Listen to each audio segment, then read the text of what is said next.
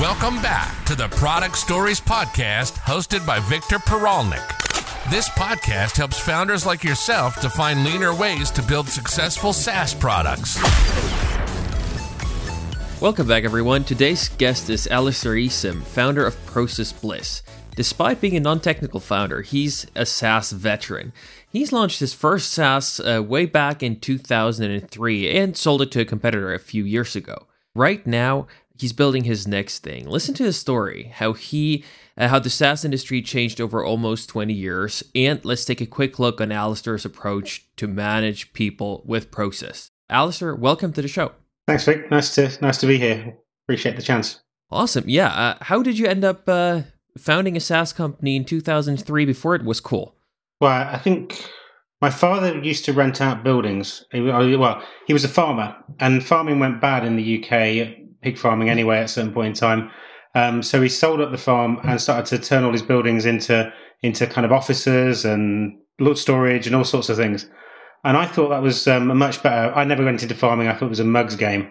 And I thought renting all this um, these these offices out was was like he made more money and he didn't have anything like the risk he had with farming and none of the stress and hard work. And I just thought, well, that's really cool. So when when sort of tech became a thing that you could do, I just thought, well, I saw this this opportunity to rent out software. Except the difference was he's got a limited number of software of, of, of, farm buildings, whereas I could keep replicating my software and rent it out again and again. So this was kind of this was kind of software as a SaaS. 2003 software as a service was wasn't even a word. Um, so for me, it was just like let's let's rent some software. It sounds a really really good idea. So that's kind of how I got into it. Uh, that's amazing. So, uh, you you essentially thought that you could solve the scalability problem that your dad had with software. You understood the unit economics of software, and you wanted to go for it. And how how did you decide on on what to build? Uh, what what did you build in the end? So at the time, I'd um, I obviously turned my back on farming, which my father was a bit upset about, and I'd gone and set up a um, or, or joined a, a consultancy and we were I was an actuary and I was consulting with pension funds about how they should be funded and, and things like that.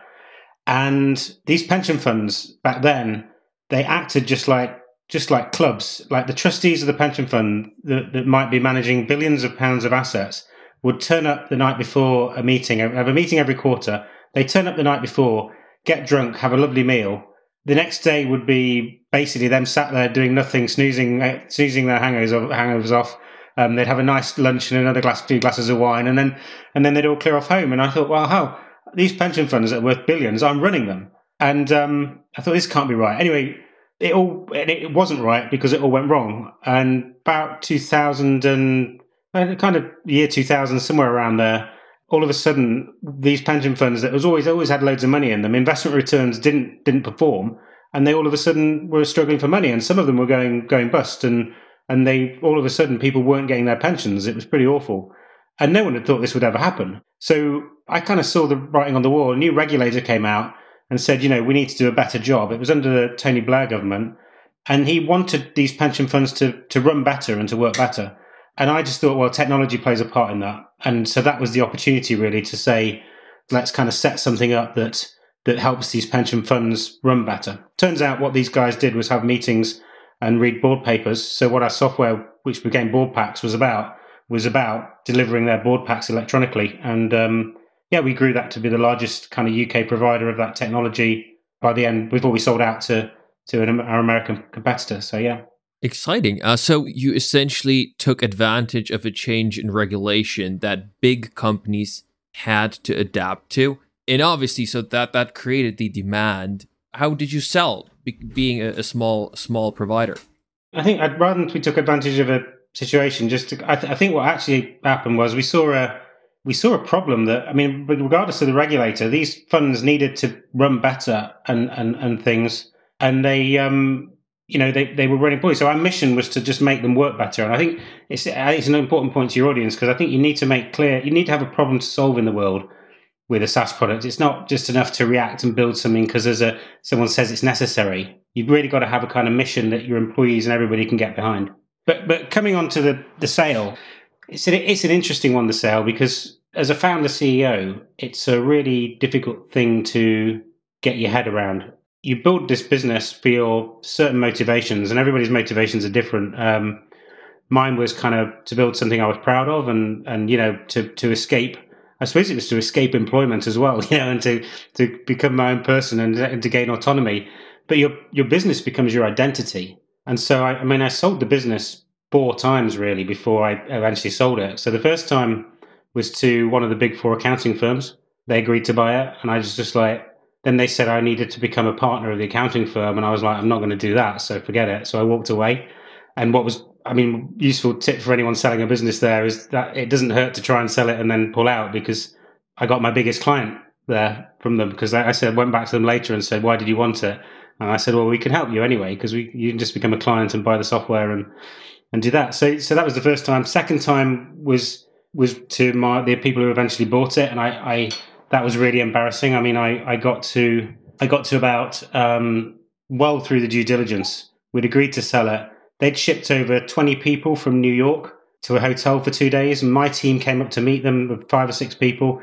All the advisors were there, so there were like thirty people more in this room, and we sit for two days going through all the due diligence and grilling all the product manager and grilling the IT guys and grilling the HR and the marketing. And, you know, they're really trying to understand your business. And after the first day, we all go for dinner for that evening. And I, I said to my wife, well, I, I sit, you sat in the room and you realize when you're selling a business that you're kind of the only one in the room not gaining anything, which sounds strange to say, and no one really gets it. But in that room, you've got the advisors who are all getting seven figure, they're, they're getting seven figure payouts on both sides. You've got the, you've got all the people that are buying it, they're all getting big bonuses as a result of this. You've got your own team that are going to get a payout. But ultimately, yes, you're going to get some money, but it's only what your business is worth anyway. So you've got a business whether you sell it or not, and so you, you're not really gaining anything. You're just changing your lifestyle, and what you're losing, you get it, you're gaining your freedom, but you're losing your identity, and it's a really weird thing to go through. And I, I said to my wife the night in between these two days, uh, we went out for dinner, and I said to her, "I'm not comfortable with this," and she just said, "Well, you don't have to do it." I said, "Well, these guys have spent quarter of a million pound now doing their due diligence. I can't just pull out." Um, so I had a week of um, I had a week of kind of pain and sleepless nights figuring it out, and then I decided to pull out. So yeah, we, we went through all that. I, I had another approach to VCs, but eventually we, we sold it to them about um, six months later. So um, so, but it, it, I think it's interesting the whole identity thing with the business when you set it up. So yeah. Oh, it's true. It's a very valid point, especially if you run it for for many years. There's a lot of people who say, "Don't let your business become your baby, quote unquote, what some people call it. But but then again, ultimately, how how can you not, right? In in, in some way, this is it's this thing you're you're proud of and and and you're seeing grow, right? If I were to make a parallel. Yeah, it is, and I, I think I think, and I do miss it. Um, even though I've got my new business, I do miss the, the that business was larger when I sold it than this one is, and I, I miss that kind of a kind of buzz of having a big organization that operates around you. And I do remember thinking at the time, maybe that's unhealthy. Maybe you shouldn't need this in life to be to be happy. Because so I, it becomes almost forced a life change on myself, thinking, you know, it's an unhealthy thing to have attached your identity to a business. But it doesn't make it any easier. to you know, you you it's still it's still an unpleasant experience. There's still an unpleasant aspect to it um, that um, that's very uncomfortable. That's true. Well, getting back, how how big was your team back at the company when you sold it? Um, my development team was about thirty. My overall business was about 75, 80 people. So yeah, that's very decent size for SaaS. Yeah. Um, did you bootstrap that one, or was it funded? I bootstrapped it. Yeah, I think things were different back then. I think that would be a really tough thing to do today. I don't know anyone who's really trying to bootstrap. Well, maybe a few people, but trying to bootstrap SaaS is hard because people expect more of the software. So I, I kind of bootstrapped it. I think we probably would have been more well. We would definitely have been more successful if we'd taken investment, but it just wasn't a world I knew at the time. Yeah, today, of course, the the the, the landscape is a bit different. Uh, VCs are well known everywhere. They're kind of uh, a new social class, so to speak. So are SaaS entrepreneurs, right? Today that's a thing you can you can tell someone at a dinner party and they wouldn't know what you're doing uh, as opposed to 20 years ago i would I, I, I, guess. But speaking of which i think this is interesting what you're saying about uh, bootstrapping today. I know a lot of people who are bootstrapping saas and some of them are also very successful but i guess the the the general idea uh, of uh, SaaS becoming easier? Because some people say it's easier to build a SaaS now, right? Because you have better frameworks, uh, better technology, a lot of components you can reuse, third party pro- services, whatnot. But ultimately, because it's becoming easier, is it not becoming harder? It's what you're saying because now there's more SaaS. It's becoming easier to build per se. So um, the expectations uh, have gone up. There's more competition. So is it not becoming maybe harder? Is that what you're saying? I, I think what's happening, yeah, I think it's becoming easier and harder. And in essence, it's much easier to build a decent SaaS product using all the tools. I mean, if you go to um, SaaStock or somewhere like that, it's like there's so many SaaS companies selling to SaaS companies. There's so much software out there, SaaS software for SaaS software companies. It's almost like is anybody who's making the money around here because we're all selling to each other, and it, it is a it has it is becoming almost self perpetuating because there's so much SaaS for SaaS. So um, so that's great. But that also means there's so much competition. It's like anything. That just means loads of people can come in. So you know, the, whereas whereas when I started, we we started and we were doing this board paper solution. We did it for pension funds because that was my background. Then we went did it for universities. Then we went did it for um, corporates. We did it for uh, hospitals. We did it for schools. We did it for all sorts of people, and we went from sector to sector. Whereas now, and we we didn't really find anybody to compete with until quite far on. Whereas now, I think you know you you very very quickly you need to find your niche and then you very quickly move on to you very quickly move on to another niche, but it's already covered because someone else is hitting that because there's so much more of it around. So what I do think it's doing though is it I mean it's massively improved the quality of SaaS, the knowledge we have, the data we have, the tools we have, you know, intercom and things like that from the ability to yeah, that, that was just a dream. That would have just been a dream come true in the day to have all the kind of functionality of the live chat and the the, the tooltips all built in and, and easy to use and automated, as well as the data you collect through the software. It's it's um, absolutely fascinating how the industry has evolved to, which is really just improved the the quality and the, the volume of these products that can be that can be made to serve different purposes. Take DocuSign for an example. I find DocuSign interesting because I remember thinking when DocuSign came out and they were successful, I thought that's all signing's sewn up. But then all of a sudden, I mean, how how many signing products have since come out carving out their niches like PandaDoc and HelloSign and all these others. They're also massively successful, just chipping away at different kind of more specialist areas and, and making really great advancements in the area of something as simple as signing documents.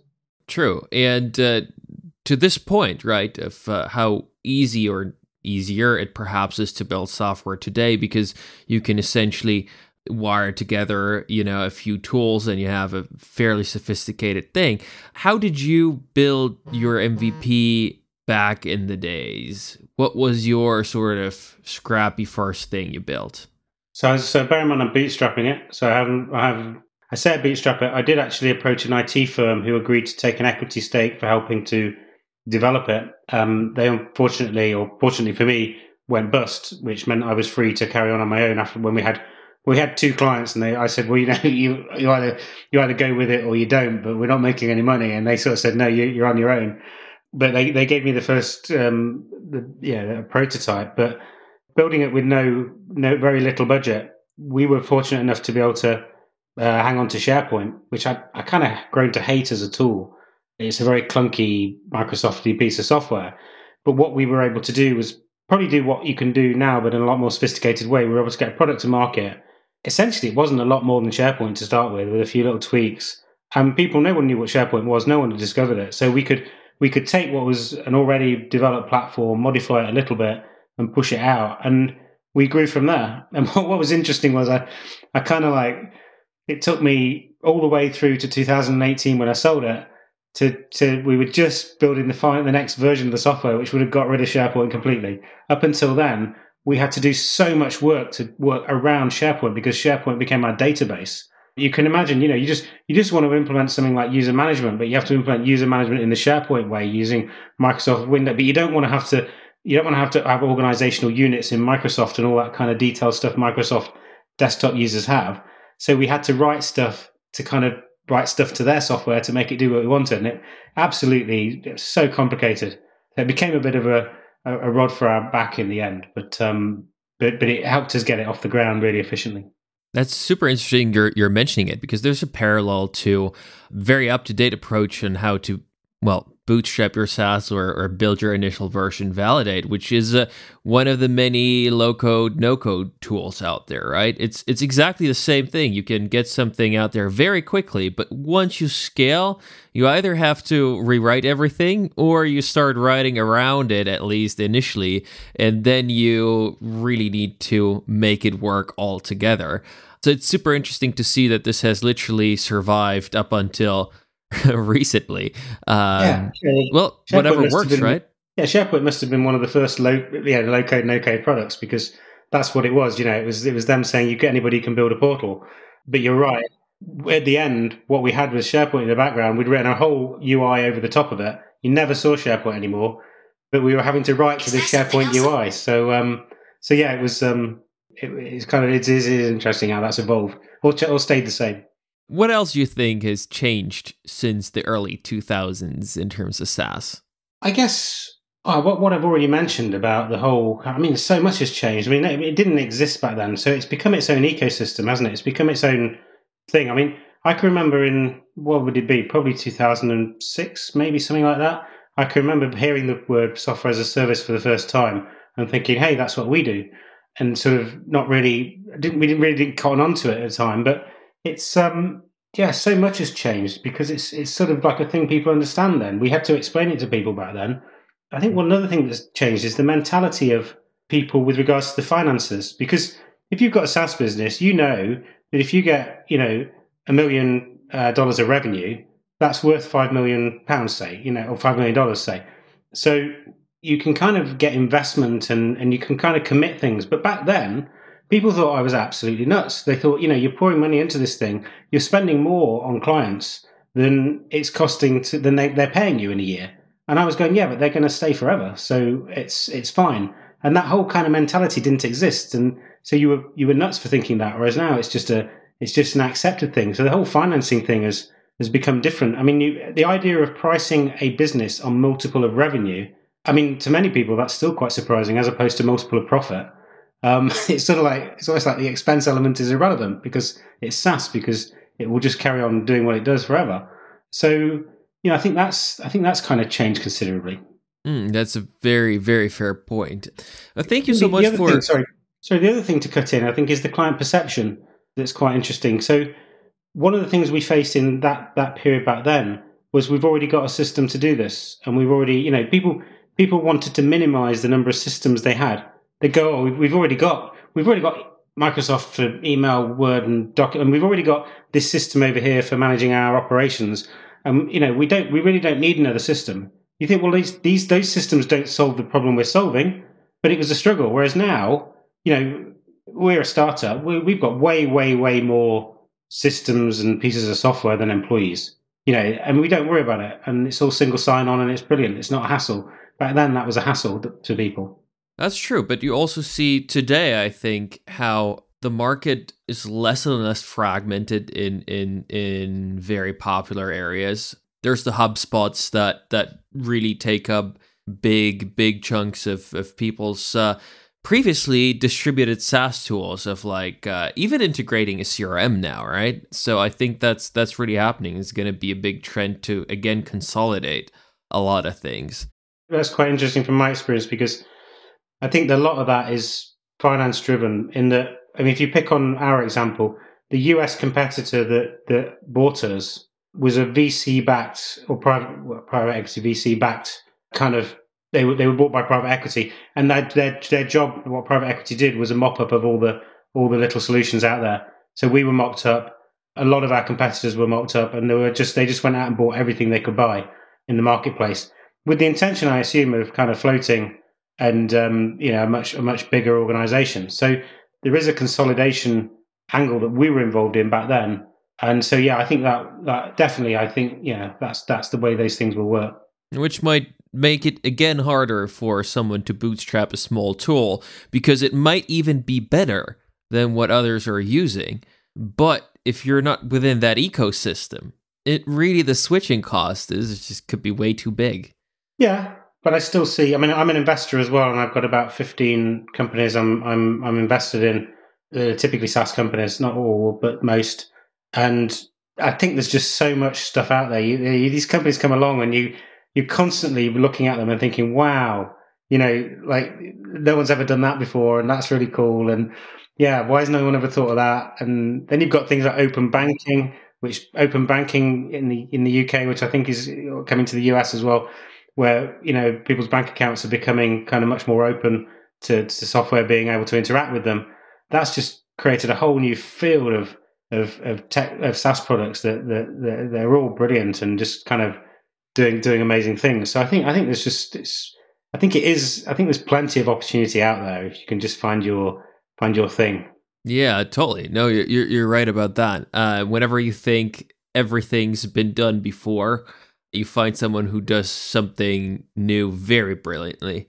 Yeah, but thank you so much for for uh, walking us through 20 years of SaaS. But now we we want to turn to a topic that you know very well uh, too, which is uh, people management. You've you've had 70 people under you uh, within the last company, and uh, your new SaaS essentially is about process management and. Um, probably there's a lot of misconceptions about people management and process. Uh, there's a lot of, especially beginning founders, who say, "Oh, process is is uh, is not good for creativity." How do you react to that? Because uh, maybe they just understand process wrong.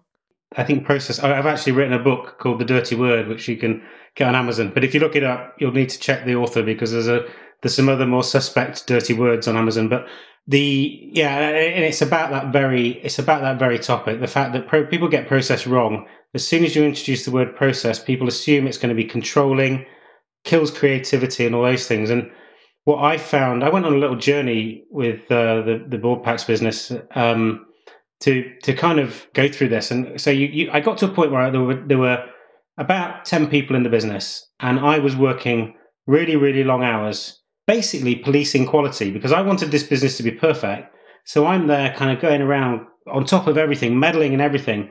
Um, I think I'm the only one that can ever get anything right, you know, and, and I'm the only one with a good idea. And and and I, my team hated it because they were I was I was killing their motivation because they wanted autonomy to to do wonderful things, and I was I was making that almost impossible by my constant um, micromanaging. So I thought I had to change, and I was working long hours, so this wasn't happy for me. And I thought, you know, there's no way I can double the size of this business doing this because I'm just going to have to keep working longer and longer hours to keep on top of it all. So I, I kind of looked at process as a initially as a way to control the business, and it just doesn't work. It doesn't work that way. That just uh, continues this drudgery of killing creativity. So I went on a bit of a journey um, whereby, and that's where the Process Bliss software came in, where we we wrote this software, and then we in, we instead of using it to control people, we put people before process. So we may we one of the things we always say is people are smarter than process. So when you've got someone who's not following a process, if you if you've got a process and people don't follow it, it's probably because the process is is is, is wrong, not because the people are wrong. And you know what's important to know is where they're not following it, and to encourage them to report back and say, "Hey, we're not going to follow this process for this reason," rather than to make them follow something which simply doesn't work and makes them miserable and frustrated that they can't do a good job because the process is in the way. So that was the background to Process Bliss. And so we developed this SaaS software product, which was really more like process guidance. It's a checklist kind of piece of software that allows you to capture all your processes for people to follow them. It also manages everybody's tasks in the business, but like a project management, task management uh, tool across the business. But people kind of manage all their tasks and their processes through it.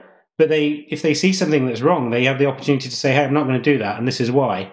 And from that, you get loads of information about how you can improve your business. You learn something. So, you know, for example, if if people aren't recording, aren't recording, yeah, putting the new job advert on the on the website, it's probably because that's either not a sensible thing to do or it's too difficult. So let's have a look at why they're not doing it, and maybe we should scrap that step, or maybe we should kind of change it or improve it or make the website better. So all of that is about capture harnessing your all the people in your business to to make your business run better. And and for me, it, took me from you know the ten people working eighty hours a week to really when we had 75, 80 people, I was doing no ongoing work at all. They, the, the team, and it was the same team that kept with me all the way, pretty much. The same team were were running the business for me. So yeah, it's, it's that kind of, and, and so people really do misunderstand process. And I think you've got to rethink it as a empowering tool that, that should encourage creativity, not kill it. So, if I understand that correctly, uh, your tool essentially, um, if if I look at it, if I look at kicking off a standard process, if I imagine some of the tools that will populate a list of tasks or guide me through a few steps, if I'm an employee and I'm, I'm kicking off a process, but now instead of having to actually check off every single step, there's no other option like check this off, you can get to the next one there's an option which says I'm not doing this, here's why, and I'll just put in, hey, I'm not doing this because it's not necessary for this client. And then me as the business owner, I'm looking at all of this feedback and I'm like, if 80% of the time this step is not followed because it makes no sense, why are we doing this versus not having this feedback at all and looking at a fully checked list even though people haven't done things uh, or have done them even though they make no sense? Yeah, and the trouble is that if you don't have process, that happens anyway, but you just don't know why. And and it may be that you should be doing something else instead, or it may be that you know there's there's a really much better way of handling this, but you don't get the information on on why. So what happens in business is people ask for things to be done, and they start to happen. I call it process deterioration. You, you know things will be you agree something at a meeting. We're going to do this every time a client comes on board, and then you find out six months later that it's not happening, and you're like, why is that not happening? We agreed it, and and it's because pe- people didn't want to do it. But maybe there's a little things like, for example, we used to give people a gift when they came on board. A client gets a gift. All of a sudden, one day, people aren't getting the gift anymore. Well, it would have been nice if we could have agreed. Well, we think this gift is a waste of time. Let's do something else instead. You know, but instead, you just see these processes gradually deteriorating, and it's because there's no there's no sense that there is a process. It's because people just are busy and they think that they you know they don't see the point in certain things, and that the biggest area that breaks down is often in communication, you know, and, how departments communicate with each other. So I used to in our in our product release process where we, you know, the developers would develop something and then they would say to to marketing, right, we're ready to release it. And marketing would say, I need two months to do that. You know, I, I've got to brief clients on it's coming. I'm supposed to I'm supposed to tell them about the new feature, get them kind of get them excited about it but you're just going to release it and that's going to have the opposite effect. Everyone's just going to say why have you done this to me? Why have you released this new feature? I was happy with how it was before. So you know and this, similarly the support guys wouldn't find out until that point in time as well because no one had told them. So what a process did is it made sure that the correct bits of all the departments were were kind of started work at the right time to work towards a really great outcome. So um so yeah but it but and it, and this is just and the other the other mistake people make is they they think processors should be locked down and kept the same. And they'll often say to me, "We're not going to load our processes on yet because we're still refining them." And I'm thinking, "You're re- you should be refining that process forever. You should never stop refining that process because the world keeps changing. There are always better ways to do things. So you know, the idea that you're going to lock it down is just nonsense. You just get it on there, start using it, and then use Process Bliss as the tool to to make it better over time." Mm-hmm, mm-hmm. That makes sense. And um, I have another question on this, which is, uh, how uh, what what mistakes people uh, make when they write SOPs, especially when it comes to the granularity of tasks, which kind of leads right into what you're saying, uh, liberating people and not locking them down. What's the what's the right level of granularity here? Okay, a big big a bit flippant. I think SOPs are. I, I, I when we set up Process Bliss, I, I thought SOPs were a total waste of time. It's probably a little unfair. Um, they probably do serve a purpose in certain circumstances, but what happens is I'd seen this done. You know, when when when I when we were at ten employees and I needed to do something, what I'd seen in previous businesses was people drafting SOPs, putting them on a file in a shelf or on a file share. No one ever looks at them. But now, once a year, they're out of date. So we need to go and update the SOP. So someone's got the job of updating the SOP to match. They're not thinking about it. They're not trying to improve things. They're just going to match what's actually happening in practice because if somebody might get run over by a bus, you know and um, and, I found that ludicrous. Really, I thought this is just a job that adds no value, and it's just going to cost me money. So I thought we're not doing that. So I think SOPs can serve a purpose in terms of when someone comes on board. Let's this is how you do it, but it's probably out of date anyway. So you need to talk to the person doing the job or who's done the job. But so I, am I'm, I'm not a big fan of that. And, and what I realised when we when we I needed to solve this problem was that for the key processes, the ones that are really, you know, that were really going to make our business dynamic, I needed them embedded in the business. I needed something that the process wasn't something that was separate, like a file on a shelf. The process, the person doing the job saw the process, ticked it off, or crossed it, or had input into the process as they were going, because the best people to change the process are the people doing the work. That's when you learn something. The idea that you conduct independent process reviews is, is, is nonsense to me. What you should be doing is improving your processes as you're doing the job, because that's when you know what works and what doesn't work. So yeah, I'm not a not a fan of SOPs per se, but I can see how for some things people do want to document them and that makes them feel comfortable. That's super interesting. That makes a lot of sense, actually. And that's why you built Process Bliss to support that sort of framework and, and mindset. Yeah, and I built it for me. I built it for my business, not for everybody else. And when it was only really when I had the opportunity to sell my old business, I thought, actually, here's an opportunity to do what this has done for me for loads and loads of other small businesses and around there. So I um, that's when I really thought we ought to do something commercial around this. Awesome where can people learn more about uh, Process Bliss per se and and how it works and maybe if they want to use it, try it out? So Process Bliss, um, go to processbliss.com and uh, they can kind of get in touch with us there. The other thing I think people can do, one of the things I've written, I've written a, a book and I've got my own website, alistairisom.com, where we, we have loads of content and useful stuff. And, and I guess one of the things I'm really interested in is people who enjoy this topic uh, just to have a debate with them. So one of the things we've done there is we've put on there my personal mobile, um, which is um, I'll give you it now. It's four four for the UK. Get your phones out and uh, go into messaging now if you if you're if you're listening live. Four four for the UK, or even if you're listening not live. Four four for the UK. Seven four one eight three seven one eight six six. Send me a message about process, and, and I, I promise I promise I'll get back to you. So um, so yeah, I think um, yeah, if you want to do that, test me out on that, and we'll uh, we'll have a chat and uh, go from there. That's that. That's kind of how how how I like to do it. Amazing. Next time I'll fly out to some exotic time zone uh, on the other side of the world. I'll I'll I'll try it out and text you.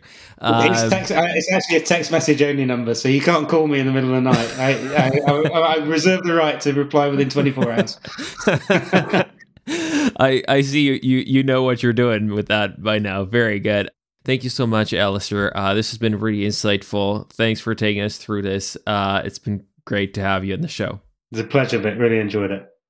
This show is brought to you by Trust Shoring, your friendly concierge to find reliable and tested software developers from Eastern Europe. We recruit full time developers, match you to an experienced software house that's ideal for your requirements, or recommend a reliable freelancer for smaller projects.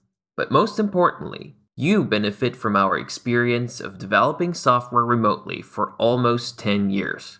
We give you one on one guidance all the way so you're never lost. Stop the tedious hiring or vetting process and get matched to reliable talent. Sign up for a free consulting call with one of our experts today. Go to trustshoring.com.